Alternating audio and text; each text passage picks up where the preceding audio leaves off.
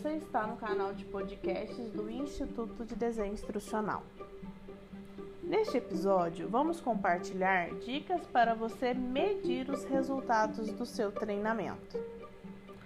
Atualmente, qual métrica você usa para avaliar as ações de formação que você desenha ou implementa?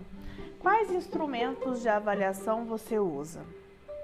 Para te ajudar a medir os resultados das suas ações de formação de maneira descomplicada, vamos compartilhar com você uma técnica de avaliação que está organizada em quatro níveis: avaliação de reação, avaliação de aprendizagem, avaliação da transferência de aprendizagem e, por fim, a avaliação de resultados. Esse modelo é, tem como modelo a régua do Donald Kirkpatrick.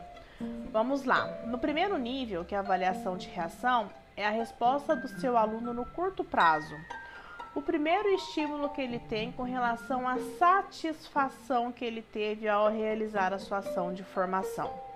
Esse feedback é importante para que você possa rever no curto prazo algumas estratégias que você usou que de repente não foram bem aceitas pelo seu público-alvo.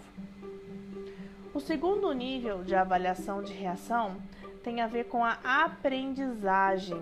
Aqui você vai medir, organizar estatisticamente o que os alunos aprenderam.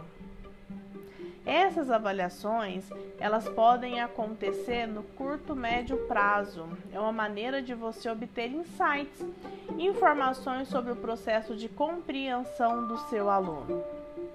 O terceiro nível, que é de transferência das informações, é uma típica avaliação de médio e longo prazo é você ter a oportunidade de observar o seu aluno aplicando as técnicas aprendidas, as competências desenvolvidas em novos contextos do seu da sua rotina de trabalho. E por fim, e uma das mais importantes é a avaliação de resultados. É onde você pode bater o martelo e entender se aquela ação de formação teve um resultado positivo e um ROI que agregou bons resultados para o negócio.